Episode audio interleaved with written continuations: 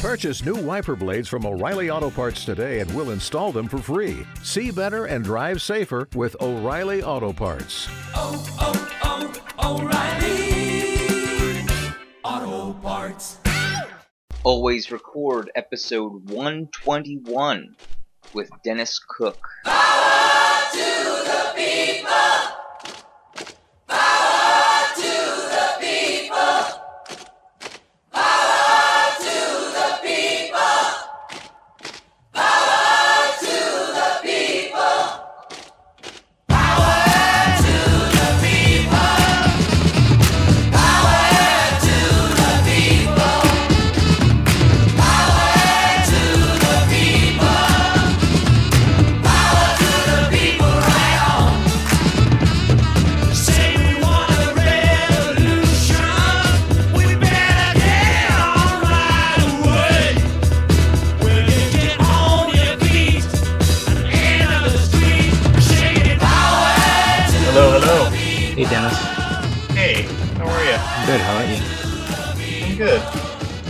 We're a few minutes early, so Kevin and David aren't here yet, but they'll be on.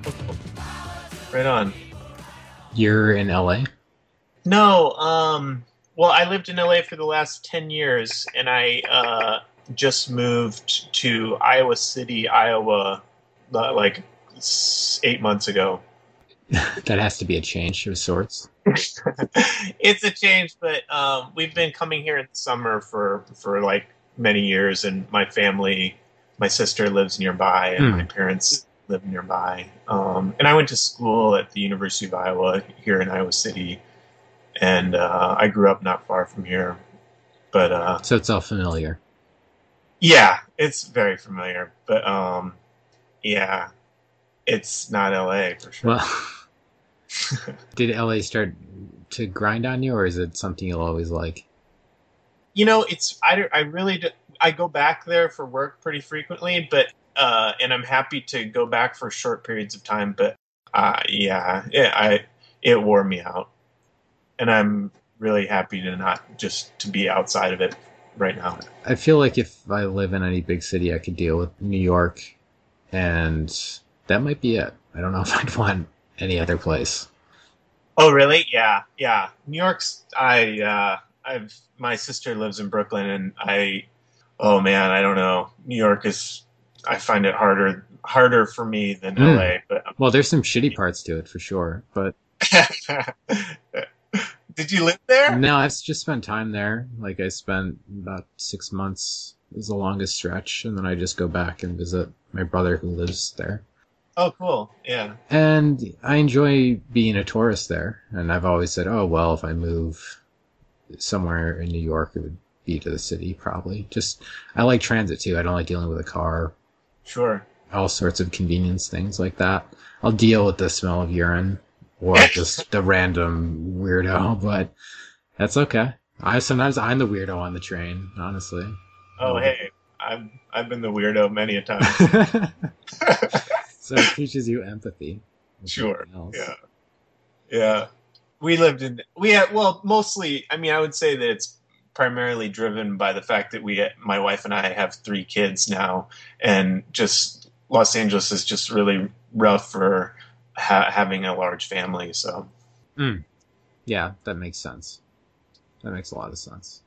But one way or another, I do want to end up further out west. I think that would be nice. I don't know if Iowa is the right place, but probably something like Oregon or northern part of California. I don't know. sure and you're you're where John Right now, I'm on the East Coast, so I've been in North Carolina mostly, yeah but I'm in upstate New York now. You know, you you mentioned this in a in a recent and probably maybe it was in the Pentimental uh, interview with Will Morgan that you're you were born in '85. Yes. You seem so much older than that. I Oh. don't know. I you maybe it's the way that you you speak very eloquently and uh, um, are quite together in the way you you talk. So you know, It's I listen to myself a lot. If anyone, that's a, it's no special skill. It's just you listen to yourself enough, and you pick up on things that annoy you about your voice or things that are interfering with your delivery. sure. So it's an art form, if nothing else. So it's the one thing I do fairly well. at this point Yeah. Well done. Because yeah, I I tend I tend to not talk to a lot of people, so yeah, I'm the I'm somewhat on the opposite end of that spectrum at times. But uh, yeah, it's curious when you have to pay attention to yourself. And the truth is, I get to edit myself. You know, I can I sound as good as I want to sound, but I just I never edit anything to the point where I sound like a super genius. But you know, with all hems and haws, with pen and metal, at least I kind of hard edit it where I'm cutting out a lot of hems and haws just for the sake of it exposes the message more. It's just Sure. like uh, it, it's more to the point. It shaves off like five to fifteen minutes of audio sometimes, just like dead, awkward air or whatever. And so it's just cleaner and tighter. And so I guess I'm trying to package this. That's the best way to go about it.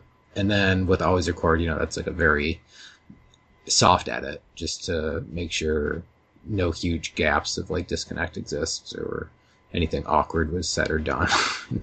Yeah. and I that's really, it. enjoy- I really enjoyed your conversation with Will. There was a lot of things that popped up there that I could relate with, and uh, and I also just appreciated you guys going for for certain topics like Velikovsky. Velikovsky uh, catastrophism is something that I've been interested in for a while, and it was nice to hear other people speak about it. yeah, it's it's a cool subject, and I guess the guy that influenced me was Paul Laviolette. Sure, I know him very well, or I know him through Camelot stuff. So Yeah, and Camelot's okay. It's a bit sensationalist after a while. Once I started seeing the dolphin Superman, I started questioning the whole enterprise. But I mean, whatever. They're and they are what they are, and they've done good work. I, I tend to compliment it because it for its point in time it really did it was something that I enjoyed. But you're right, it's not where it is now. Just similarly to where you know where Red Ice is now, I- or I don't know. I pop back there once in a while, but it's you know it served its point in time. Yeah, now it's plateaued. I don't know. There's something to that notion that information is accelerating, and people just get sort of lost in it and frozen in time in a stasis of information gridlock or lock in, if you like the software analogy, which I usually don't, but it makes sense. Even people who are, I like Jason Horsley's word, alternate perception community. I don't know. If, I don't know if he came up with it or where it came from, but it's a good one. Yeah, Uh, you just see people get locked into these tracks. There's not a lot of. It's still it's still very compartmentalized in ways, which is Yeah. obnoxious or, or reductionist. So there's issues all over the place, but whatever. It's all good. I do. I've I've watched plenty of Project Camelot. I just stopped after a while. I stopped watching a lot of people, and at once I did one? my own stuff. which one did you watch? What uh, of Camelot? Yeah, yeah. George Green was someone that was interesting. I think he was like the retired CEO that had this supposed magnet motor, and he had this little toy that rotated around, and it was cool and all, but I, it didn't prove anything. And they were making a big deal out of it, so there's sensationalism and whatnot. Paul was probably the best one, even though it was kind of long and he doesn't have a great delivery. He's kind of boring. That's just my opinion. But he's his material's so interesting, and he's really one of the few to apply systems theory to microphysics. And it doesn't help him in the eyes of any mainstream people that he's into esoteric subjects. But his framework for physics is really strong. He's had it published in International uh, International Journal of Systems, which is a pretty it's peer reviewed journal. It's not like a joke. It, he did it based on the zero point field, so he he used mainstream language to describe his process. Mm. Based on stuff Alan Turing did in the 50s. And no matter what motivates Paul Laviolette, like philosophically, whatever, I mean, look at some of the people who we celebrate in history have these crazy motivations for what they did.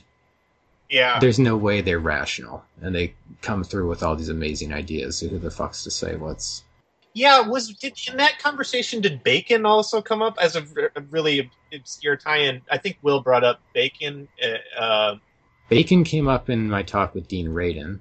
oh, Dean Radin, but I thought um, didn't I, he was talking about it in terms of uh, Bernays and marketing, and uh, Hmm. I think he may have mentioned bacon, but I just it spurred my memory because I think at that same um, it reminded me of uh, the uh, Secretary of Agriculture who was Wallace. I think his na- last name is. I'm blanking on his first name, but he like one of his crazy ideas. You mentioned crazy ideas of people, and and it just sent me down this track thinking about this. But he, in it, as an idea to drive up the price of bacon, he had Midwestern farmers kill like three million pigs. oh my god. I know it's, it's a horrible idea, uh, and uh, and it as a means to drive up the price of bacon in in big cities, and then Uh-huh. you know at the same time there's like people dying in New York from hunger. Oh. This was this guy's big idea. He was he was actually really good friend. I mean, if there's an esoteric connection as well, because he was like, I think he was connected to uh, Nicholas Roerich and what's her face Helena um, Blavatsky. Okay. Um, yeah, he was. I think he was under the Roosevelt ad- administration, Okay. and and, and I think he went to China with. I want to say this may have been in a red ice. Um, so say think of it as you will, but uh, yeah, I think he did this big tour of China for agricultural reasons. But yeah, that was his big idea with bacon. Yeah, I remember.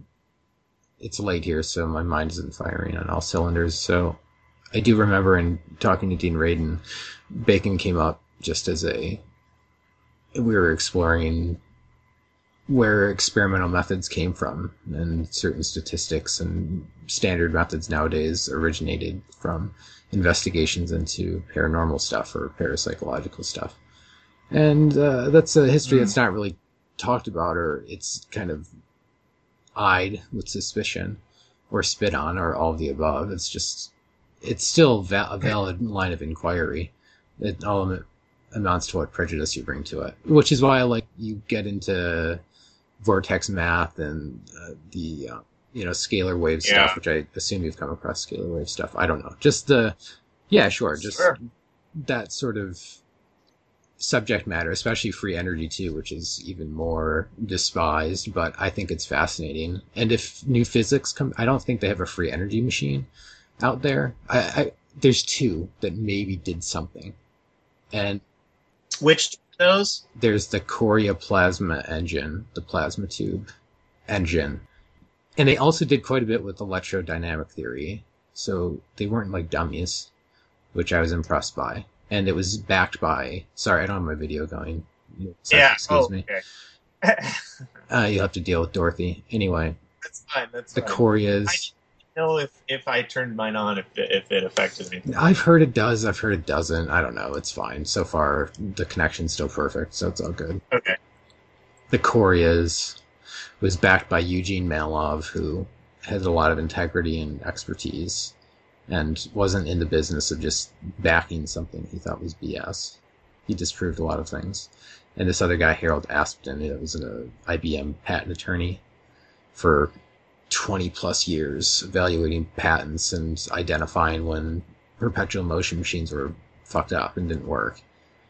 And he told he he's got this great archive online, all these articles, and a number of them recount his t- tales from being an IBM attorney and these really overconfident dudes that had letters from Einstein and Bohr and all these people because they lived in that era and they wrote to them and they wrote back. People wrote letters then, so they got their letters back. And anyway, none of them worked.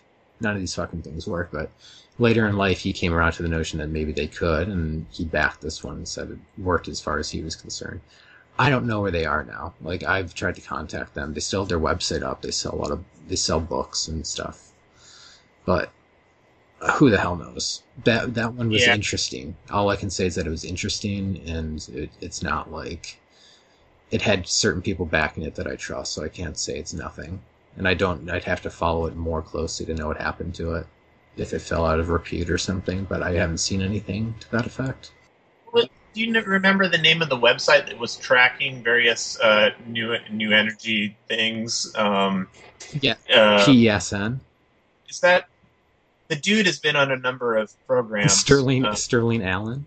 Yeah. Yeah, he just he just I think he got busted for something. Did he? Yeah, it's uh, there's a lot of unpleasantness. He's not running that site I- anymore. It- yeah, it's fucked up. It's like like that community need anything worse, and then Yeah. he comes along and does some shady shit. I never really. His voice always sounded curious to me. Like he didn't. I something rang weird to me. But and he was weird, and I wanted to forgive the weirdness, but I don't know. That's sad. It's just sad because uh, he, at the very least, did a lot of reporting. But now, who I really like is this guy, Mark Dansie. I've liked him for a while, but he, you had Sterling Allan on one side, and then you had Mark Dansie, who was the more sane guy, way more sane, and said, "I believe in this stuff in a way, but I don't haven't seen much evidence for it," which is totally valid. And uh, anyway, he does investigations still into free energy and magnet motors especially, and he's gone around and evaluated a lot of stuff and debunked a lot of stuff. And he's not a phony, and he's not some spook, and he's not like he's not a disinfo agent. He's just a guy that's curious and knows a lot what the world is like, the free energy world, and it's not. It's way more miss than hit. And the oh, and Ken Shoulders as far as new physics is concerned, he probably discovered actually actual new physics that we can use. what about? Oh, I was thinking of something, but yeah, I don't know. I like because I mean, it, I think it maybe again because it's top of mind that it came up in your Will it interview with Will, but uh, I haven't gone full luddite or anything, but like uh, because so many of these technologies are simply externalized, you know, indicative of what the the consciousness of the people or the thought plane in which people are deriving the and and I'm like more curious about how it can be internalized in human biology or, or biology in general than what device can be derived of it. Right. Don't. That's a good way of looking at it. It's externalized science of the mind. There's a way of how the body transmutes energies and delivers them from A to B to C and back again. And it's, yeah, there's a dynamic to it or a process. So I'm big into process physics, and that's like a good way of considering it. And even stuff like Viktor Schauberger, who does interesting Yeah. science. Oh, that's so funny you bring him up because I was hoping we would get into that because I felt like Schauberger, Schauberger's um, research related to streams and um, eddies along the edge of water was like a huge first influence for me. So, um, yeah. Yeah, and a really cool diagram that I love. I always lose it, but I always have to dig it up again because it shows a diagram of the river flowing and it shows how these waves like implode at certain points along their trajectories and they deposit finer materials that they've picked up along the ways. Yeah. and so they hit like some sort of boundary. And so i think of these wrong or right when i abstract what space is like i think of it as a container. And that's an old idea but it's also still new because string theory uses it. And there's contention over whether it's valid or not. Anyway you know a wave traveling in space hits some sort of geometry and it implodes and it delivers some sort of whatever energy weird energy or something into our dimension or some kind of consciousness or something, right? These places like even hauntings or I see all this shit is connected. I don't know if it is or it isn't, but I can't help but go there. And so if that's a dynamic going on on in a different spectrum, it's curious to know what it can do. And so Eric Dollard's cool too because maybe it can do free energy or it can he called it synthetic energy which I, which I like. He never oh, he didn't was weird. He never oversold it, but he's very overconfident. But I mean, I, I don't know why I should expect much from him because he had serious issues. But brilliant, I consider him brilliant. And I talked to Tom Brown, and Tom Brown's not a fool, and he didn't really care to hang out with anyone that he didn't find genuine. And Dollard was one of those guys. Whatever he's done recently, which has been shitty. you know what like i'm not on any social media or and i don't know what shitty things has he done Well, he was homeless again, probably like Yeah. over a year ago, and a couple guys found him that were fe- like admirers that had known of him and had heard whisperings that he was around, and so they found him living out of his car. Of course, tricking yeah. his car out with all kinds of interesting things and being just a really likable Yeah. guy because he is. Okay, I've seen those interviews with him. I think. Yeah, Yeah. they're good, and those are edited because there's some shit they cut out where he's like being crazy bigoted and.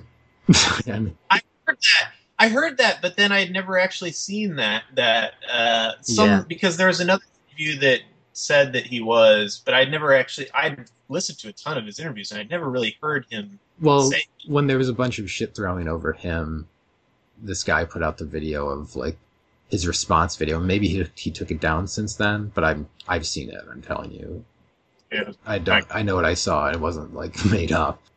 He, he's basically done this. There's a repeating pattern for Dollard where he people help him and then he bites the hand that feeds him and gets really defensive and says all kinds of slanderous things about what they did supposedly, which they didn't do.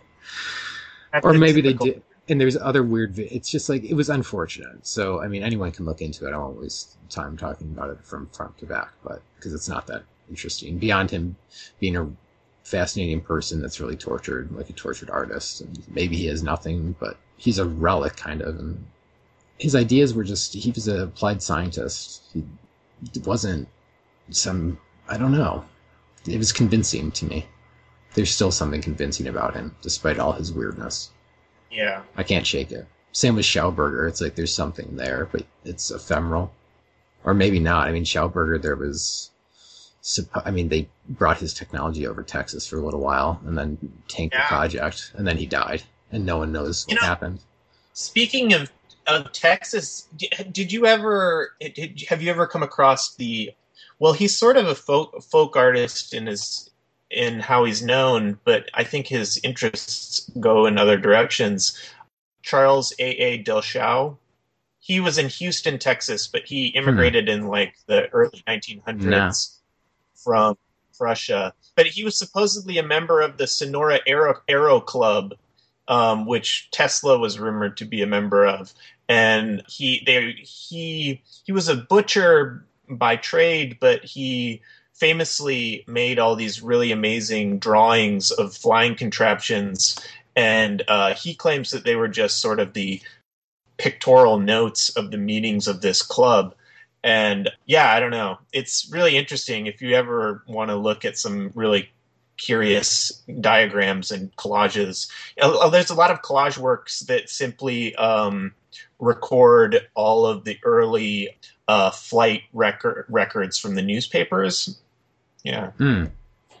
It's remind if you heard of John Searle. yeah, Yeah, it reminds me of that, like echoes of these things, right?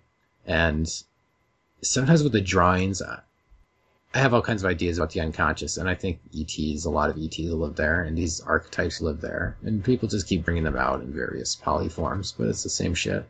It's interesting though, and some people go out and build them, and whether they fly or not, they're just interesting art projects yeah. But everyone tries to be like, oh, he's defrauding everyone because it's not going to work. It's like whatever. If you're stupid enough to pay attention to it, or you think it's a fun story, you're you're paying attention to it. Whatever. It's like I don't give a shit if the guy plays a trickster. Does anyone really getting hurt with something like that? No. And if anyone's stupid enough to throw away their money on these stupid things, it's like a fool deserves it. In these situations, it's like no one's prying it from their hands. It's like don't do some research into these subjects. No, it's probably not going to work. If they take your money, I don't know what to tell you. Anyway it's all worth it in the name of experimentation. You should check it out. I think you'd love it. And uh, yeah, yeah, it's something. His work is. My friend Kurt and I have talked about it, and he's someone who, I don't know. I think you would find very interesting to. He he has several videos, current videos, up on his YouTube channel about scalar waves and uh, scalar applications. By the way, just before I got online, I was looking at. I wanted to read a few more things before we sat down, and uh, I got sidetracked by footage of what was claiming to be a Tesla howitzer. Have you seen this scalar wave weapon? No. Yeah, I don't know. The guy, guy it's a little. well, have you heard of Tom Bearden? Yeah. Tom Bearden is so entertaining to me that I don't even care if he's totally full of shit because I don't think he is. He's again, he's an applied scientist. There's all these applied scientists trying to do theory, and it's kind of laughable sometimes because they're criticizable, but at least they're going there. And Harold Aspden the only reason he was criticized was because they said he was too mathematical. So you you're either not mathematical enough or you're too mathematical. And he really his books are intense. I don't I can't there's parts where he definitely puts it in plain English what he's talking about and how he models space time. That's Aspden's contribution beyond just being just a guy that evaluated stuff. He was a big on theory and really interesting and reformulated electrodynamics to make this stuff sort of feasible in a theoretical sense. He was intense, like just lines and lines of formula. And I don't know who's ever looked at it seriously. I bet there's something interesting there that if anyone really cared to look, they'd find something. But his books are rare. Someone's crazy enough to be charging like three grand for his book, like on Amazon. I'm, I'm like, no one's gonna pay that. I emailed the person. I'm like, uh, look, I'm I want this book, but that's obscene. Like, well, I'm willing to come down to like eight hundred. I'm like, oh, okay. I was thinking more like seventy, and and that was like really steep Yeah. for me. But anywho, he's a guy to look into, and there's so many of these characters, and they're so interesting. I try to put them in a context, and I can only see them as sort of shamanic characters that, like you said, are what's the word projecting these sorts of interior processes into maybe can we turn it into something magical to save ourselves when really it's like something you would apply to yourself to save yourself. That reminds me of another early uh, Camelot person, Ralph Ring. Did you ever watch any of the Ralph Ring ones? Yeah, he yeah he supposedly was in the spaceship that Yeah. quantum leapt, and he he's just got an interesting background, like about ping pong balls, like hovering and stuff, and how he was into these ideas. But that's just like those are parlor tricks, and I don't know what really happened with him. But he's an interesting character, and doesn't seem totally fraudulent. But I don't know. The one thing that always stood out from him that that that I found particularly interesting was uh, his description of the bumblebee using that effect in its propulsion. Like, Mhm. did you remember that?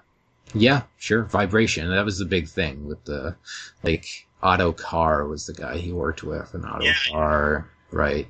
It's a Tesla dude. Mm-hmm. Yep, who's right, the last apprentice of Tesla. Who knows? Who the fuck knows? Yeah. And who knows what happened with that? Like the the proof he said was that he had they had dirt in their pockets or something. Yeah, not, right, not remembering yeah. having dirt in their pockets. And who knows? That's easily that doesn't mean anything. The human mind No, can no. be so easily suggested that everyone takes these stories for granted. Anyone that's looked into mentalism knows people can get just fucking fucked with in really simple, misdirecting kind of ways. And so who knows what they remember or what happened, but it's, again, there's a story, who the fuck knows, but curious. Tesla is more verifiable in a lot of ways. Wardenclyffe was built, it was a thing, it was premised on these, maybe the pyramids, who the hell knows? It's possible if someone like Christopher Dunn is right, or other models of those things, but his is the most feasible, just for the time and the place and what they were doing and what they probably had a grasp of chemistry wise. It doesn't have to be the super exotic thing. It's just a big fucking pit that you pour chemicals into and you get it hot. Yeah. It does stuff. I don't know. It's uh, it's uh, it, it, looks like it works to, for me. Or just like a super hot. What what are those things like sweat lodges, right? Like a sweat lodge for the pharaoh, like the ultimate sweat lodge to really he talked all kinds of weird shit, all kinds of weird creatures. So it was either to produce energy for their buzz saws or it was just to get the pharaoh really high. Percentages say it was the pharaoh, but who knows what it was? Maybe both. These are fun questions to play with with these stupid things. it's like who cares? I mean, who cares on one level, right? But I've like I've looked into all like all of them, just trying to find maybe oh maybe there's something here. And I keep coming back to, I mentioned Ken Shoulders before, and that's just, he found these clusters of electrons they shouldn't be clustering, and he was pulling them out of nowhere with these like little contraptions. He was an engineering genius. He came up with the, he never graduated from college. I don't think he went to college. He was just a boy genius and invented shit. He invented the mass quadrupole spectrometer, which is a standard, standard technology in all nuclear physics weighing like I think helium. You can detect all kinds of isotopes with it. So everyone needs it. Everyone wants it.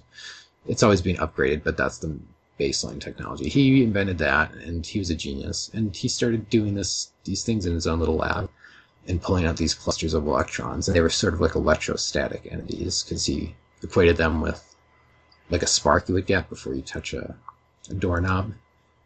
And so that's electrostatic. So these have to be electrostatic, maybe. But anyway, they might be like a, these scalar entities or zero point entities. He didn't know, and they didn't. He speculated, but it was just the fact he could create them, and, he, and they were basically ball lightning, like clustered ball lightning, that they would literally carve out holes and pits into metal plates that he would set up in targets.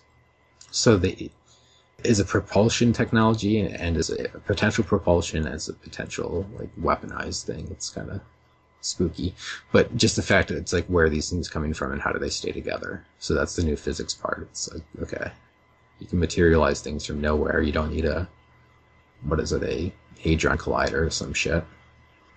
That's all they use it for. It's like that thing's so useless. The collider.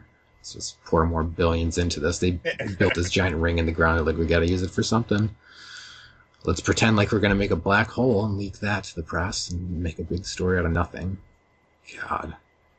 Yeah, but you know, it's been good fodder for various Avengers movies with various portals and things. So Yeah, I think.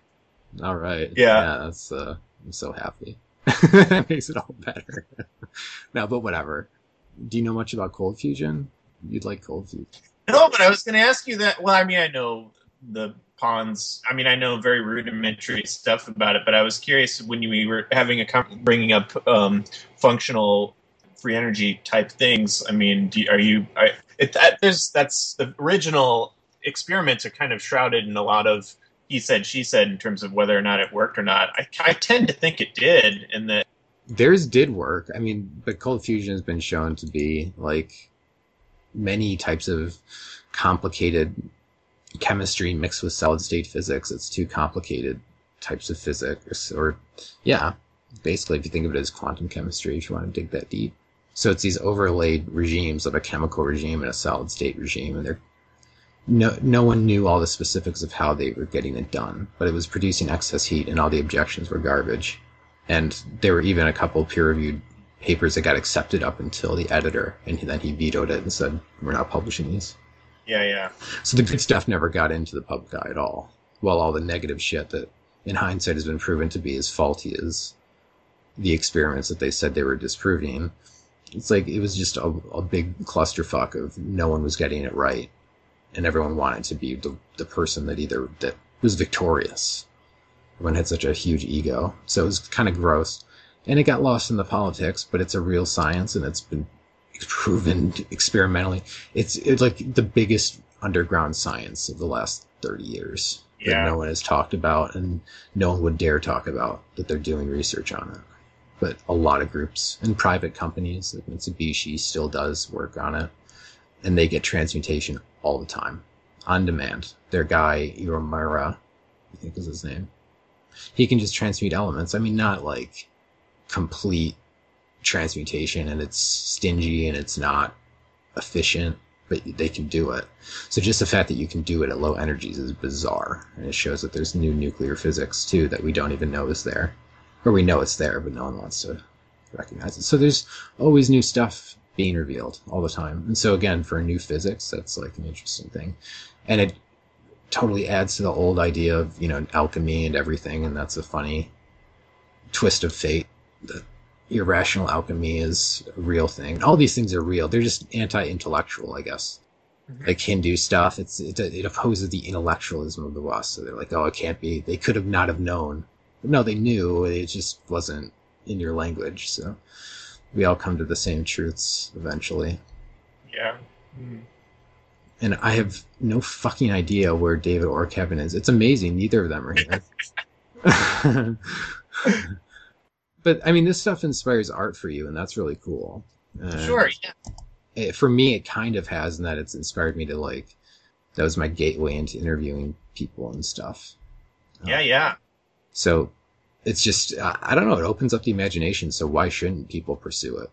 Yeah, I mean, you know, you I you said a couple things in the last couple minutes that like I've had some like very spacey thoughts about recently, but um uh, so I was like trying to meter myself in terms of like where I go, where I where I what I say, but yeah, I'm curious. I'm always curious. To, uh, I mean, I don't know. What can I say? I'm like totally disinterested in, in, in a great deal of stuff, and there there are certain conversations being being had that cross over into these types of subjects, and this is like a way of addressing it for me. And and art making is just like what I enjoy most. So You know, I don't know, like your aesthetic. It's definitely reminiscent of, say, like Vortex math aesthetic too.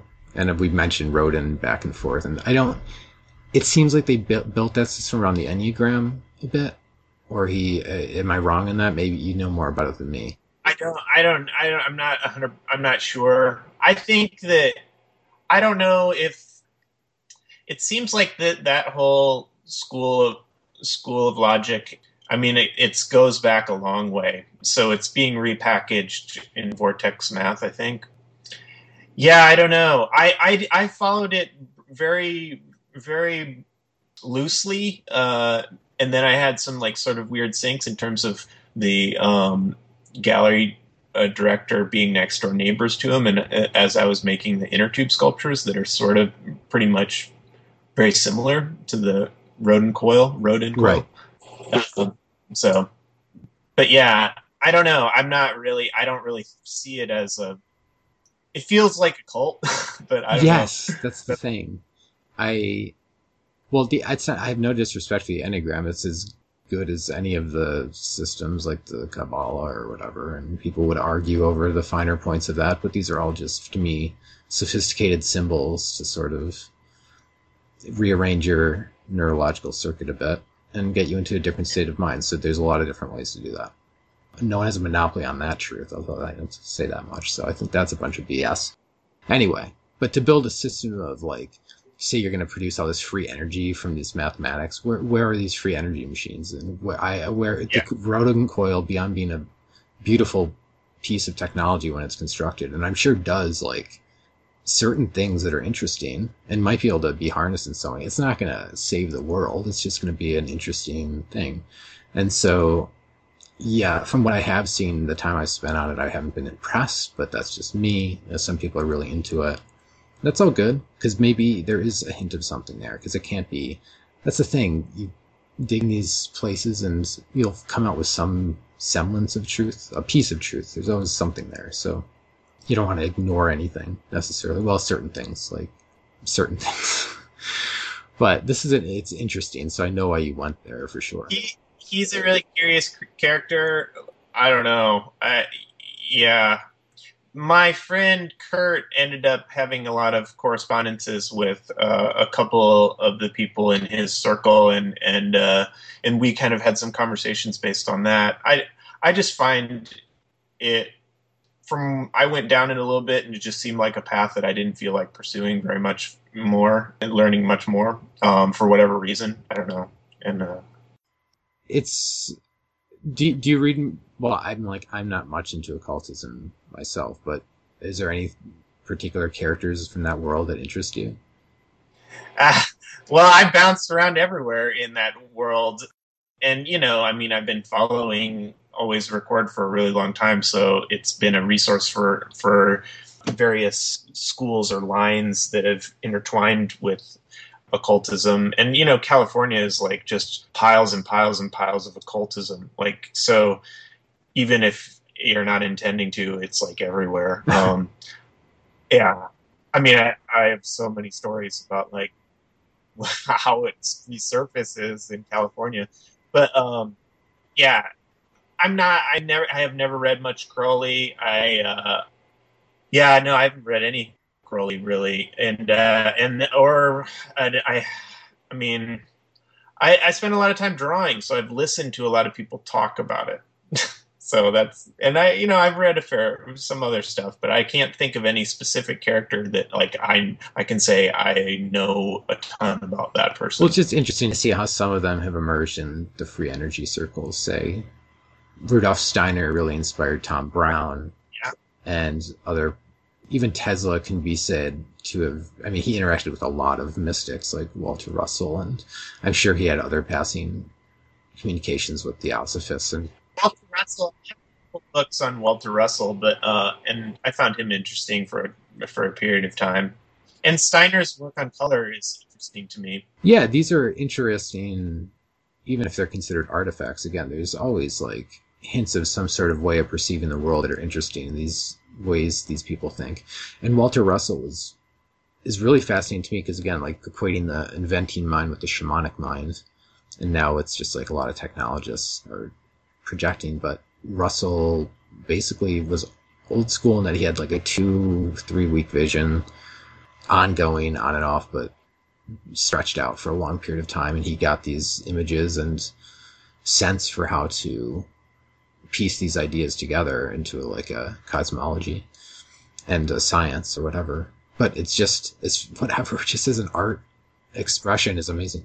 Yeah, another guy is really great diagrams. Amazing. Like- yeah. They're time like timeless, and some of them look like they've been done in like a chalk or something. They have this strange aesthetic to them. The coloring he's used, like either pastel or a chalk, and this they're beautiful. And they have uh, the concept of the cube and the vortex is not a bad one at all. I mean, these are geometries that are sym- sympathetic with each other. And as far as like vacuum models go, like the competing ones are always it's always fluid dynamic models or sort of like lattice structures. So it might be a cube or an octagon, whatever, whatever the geometry of choices for the modeler. These are so I just what I do as a middle road person, I just fucking smash them together, and it's like okay, there's if there's a reality, it's probably both. Like these things always, if it's producing both things, it's probably both things. I don't know. I don't know how else to think of the vacuum. It's a fascinating thing because I think, again, with free energy and consciousness, it's probably like where we're pulling the non-local consciousness from. And I think I said this in one of the first always records I came on. I'm like, well, if we're harnessing free energy, we're basically harnessing like consciousness machines in a weird way because part of our consciousness is linked up with that because our body is linked up to it the finest level. It's called vacuum polarization. These virtual charges cluster around like heavy ions or other parts of your body. And they're basically these sort of like digital uplinks or virtual uplinks to some deeper thing. And we just pretend like, oh, well, they're there, but we don't, they're meaningless. Well, maybe they're not meaningless. So it all depends on what you take as genuine experience. And then you have to find reasons for these things. So, I don't know. Uh, I, I that's I don't know. I guess that's how I was led here.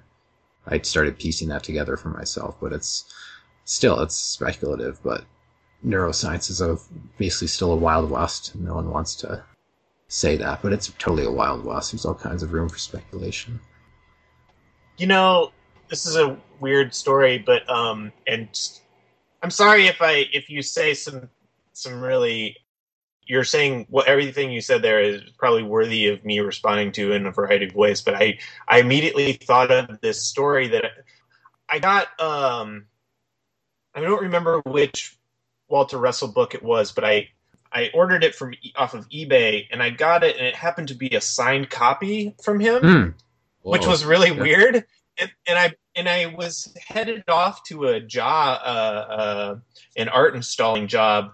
It actually it's really crazy gated community in, above Mulholland Drive, and uh, it's where Sumner Redstone lives in this community. And then like so we were hanging some artwork at this one other fa- family that lived inside. It's like you know armed guards and Hmm. stuff. It's really weird. But I was sitting in this. I was sitting in this uh, private park inside of this community, and right next to me, and I was looking at that book, and right next to me was a plaque uh, honoring uh, the per- uh, a person who lived in that community who paid for and built this park, and uh, I'm blanking on his name. He's a, a very famous.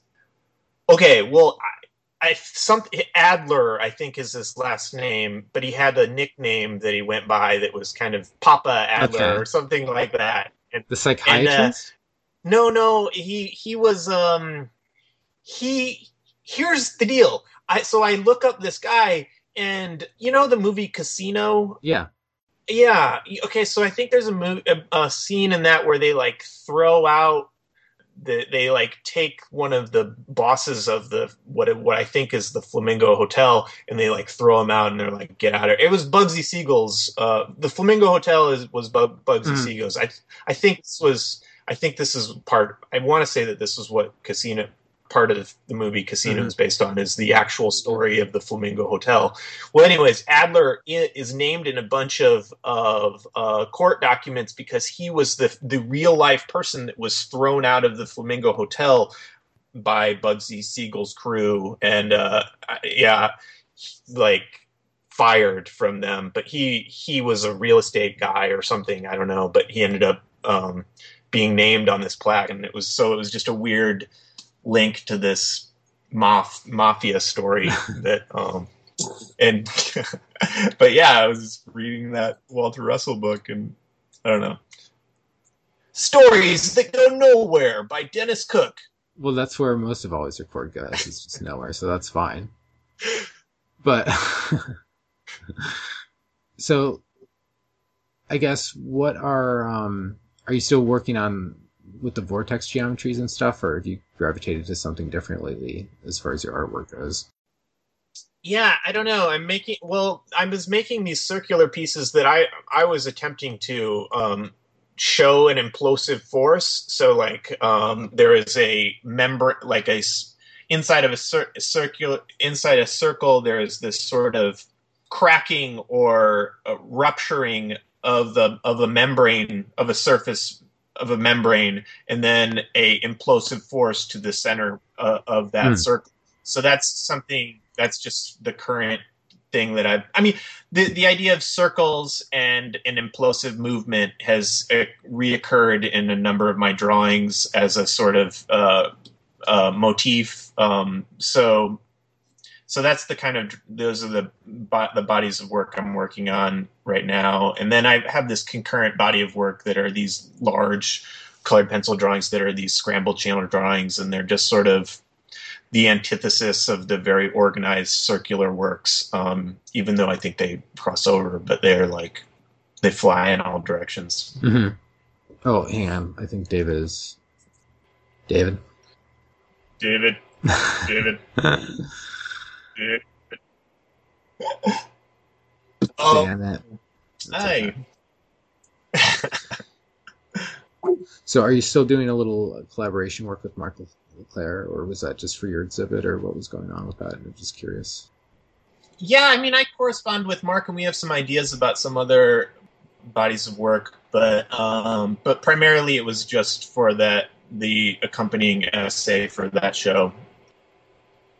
It seemed most appropriate in terms of like some of the subject matter, and also it, it was like just a really awesome experience to work with him on that, and uh, we had a lot of fun, and um, yeah, it was just like uh, I, things started interconnecting in a way that was really oh, just you know Mhm. great flow, and uh, yeah, Yeah, he's a trippy dude, and I have only had a chance to talk to him a, a few times.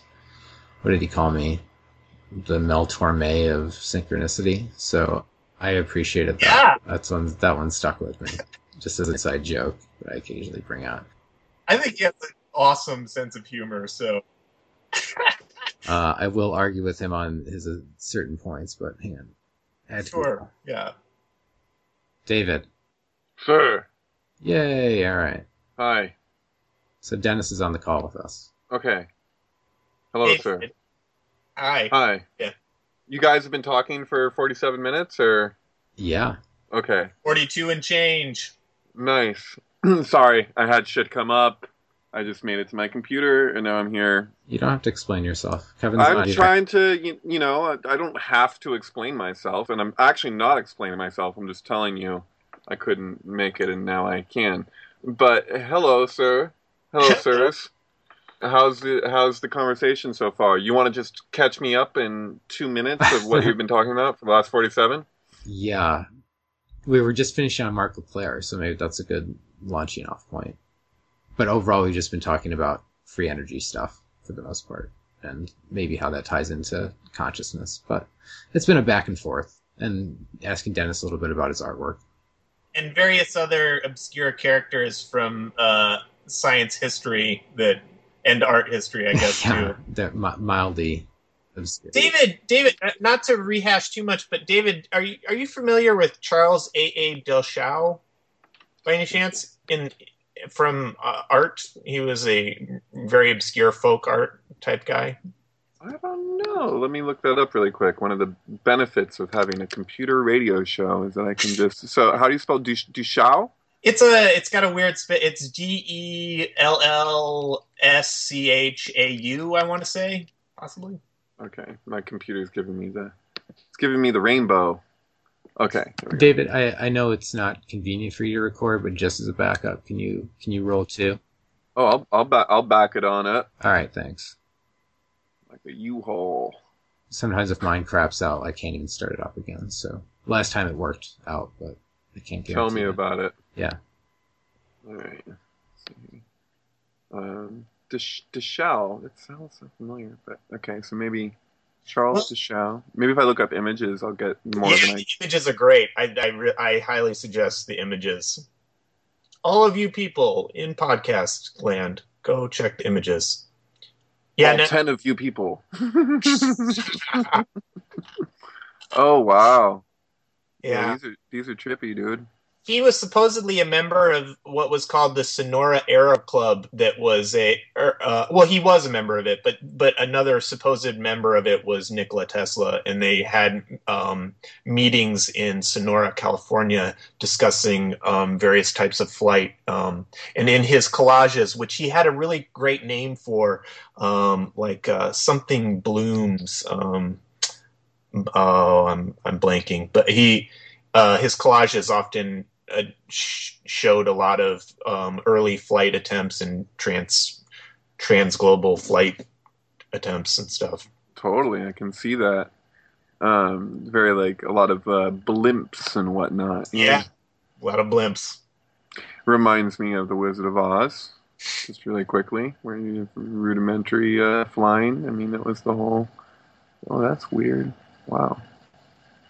Yeah, trippy, dude. No, ne- never uh, seen this in my recollection. I can't I think, remember. was, I think he was arrested late in life for accused of being a communist, but um, but who hasn't? Who hasn't been arrested?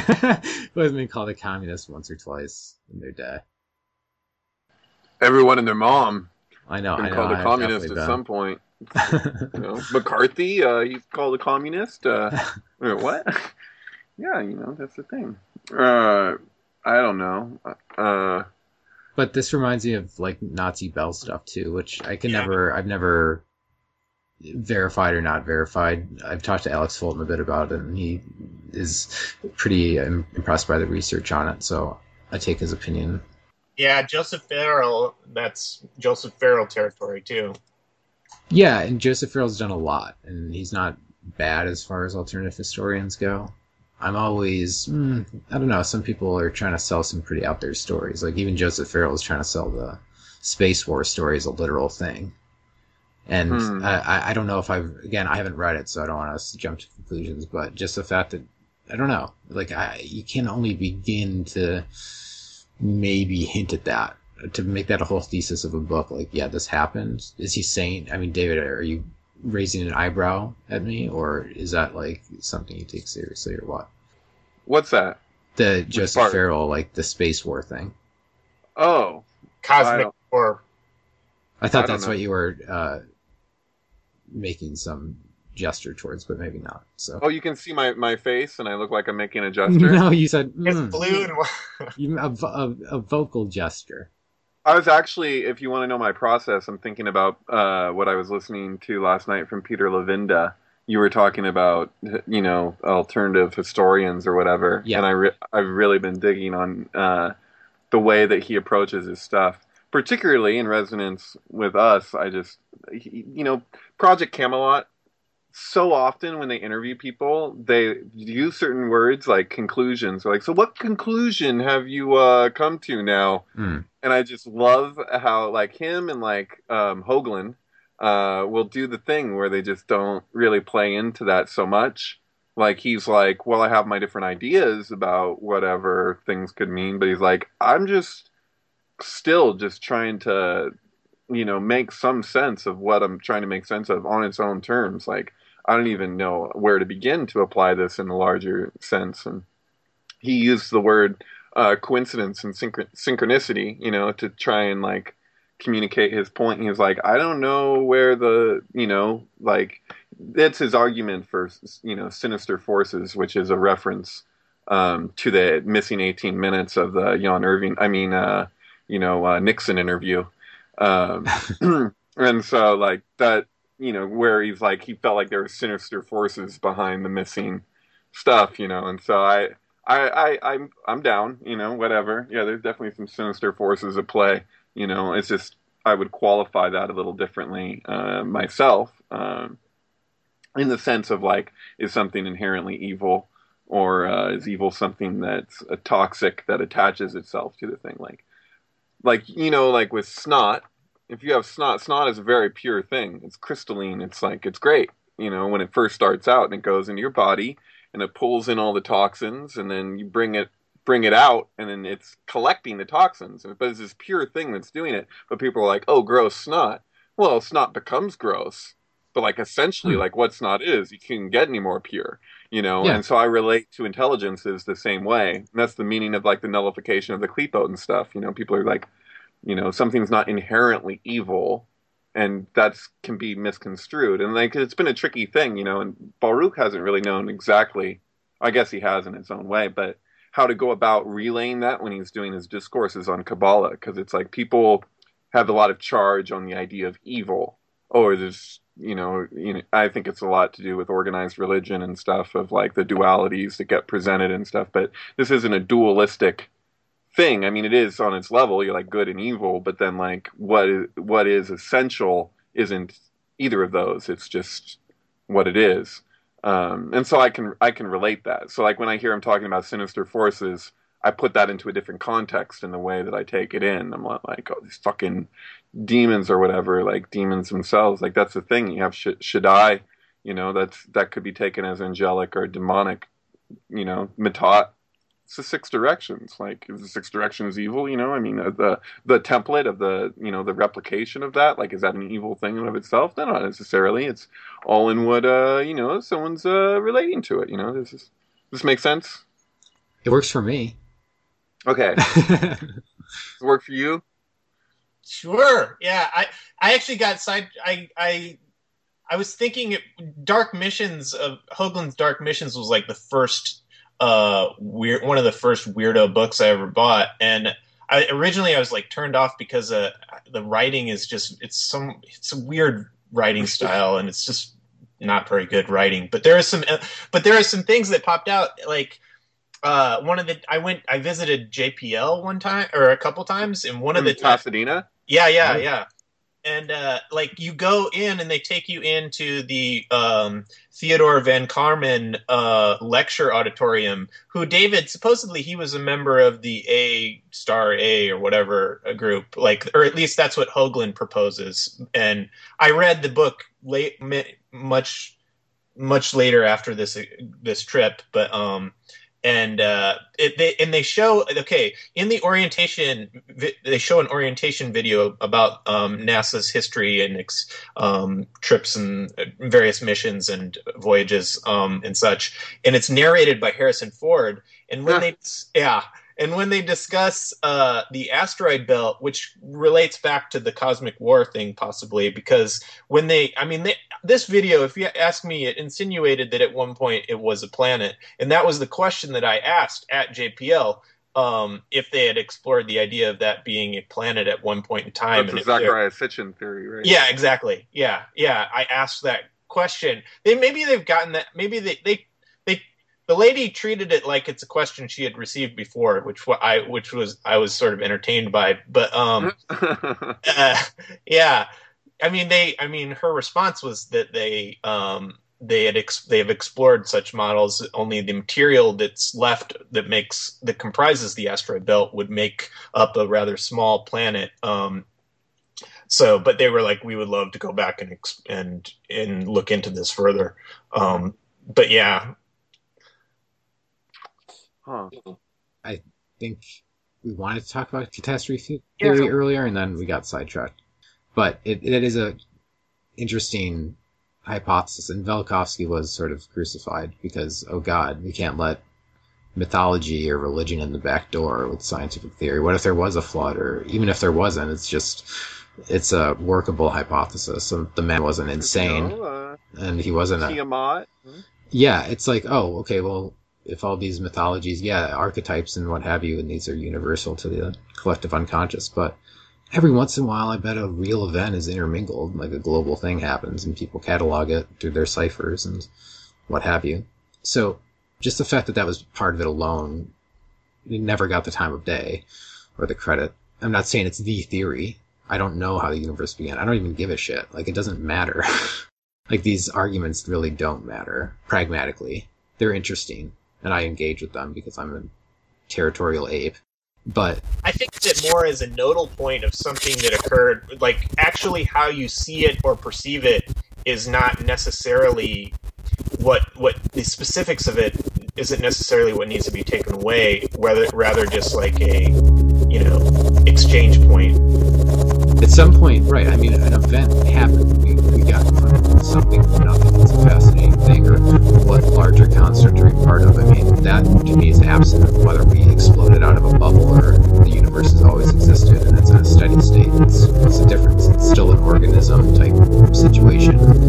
What's our place in that organism? As far as I'm concerned, it's not like I still don't believe in determinism per se, but there's something larger that we're a part of. It's weird. You look at the Earth, you zoom out, it's like the trees are like flagellum. It's strange. You like look at atoms too. They're all or certain viruses. It depends on what we are. I don't know.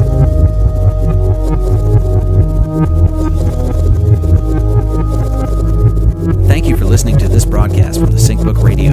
If you enjoyed this episode, there's so much more content waiting for you at thesyncbook.com. Tune in to our other SyncBook radio programs, 42 Minutes, Always Record, the Marty Leeds Mathemagical Radio Hour, Synchronize, Pentamental, and Sync Quick News. Our newest episodes are always free, and members get access to our full archive of over 600 hours. You'll find all of this, as well as our books and videos, at thesyncbook.com.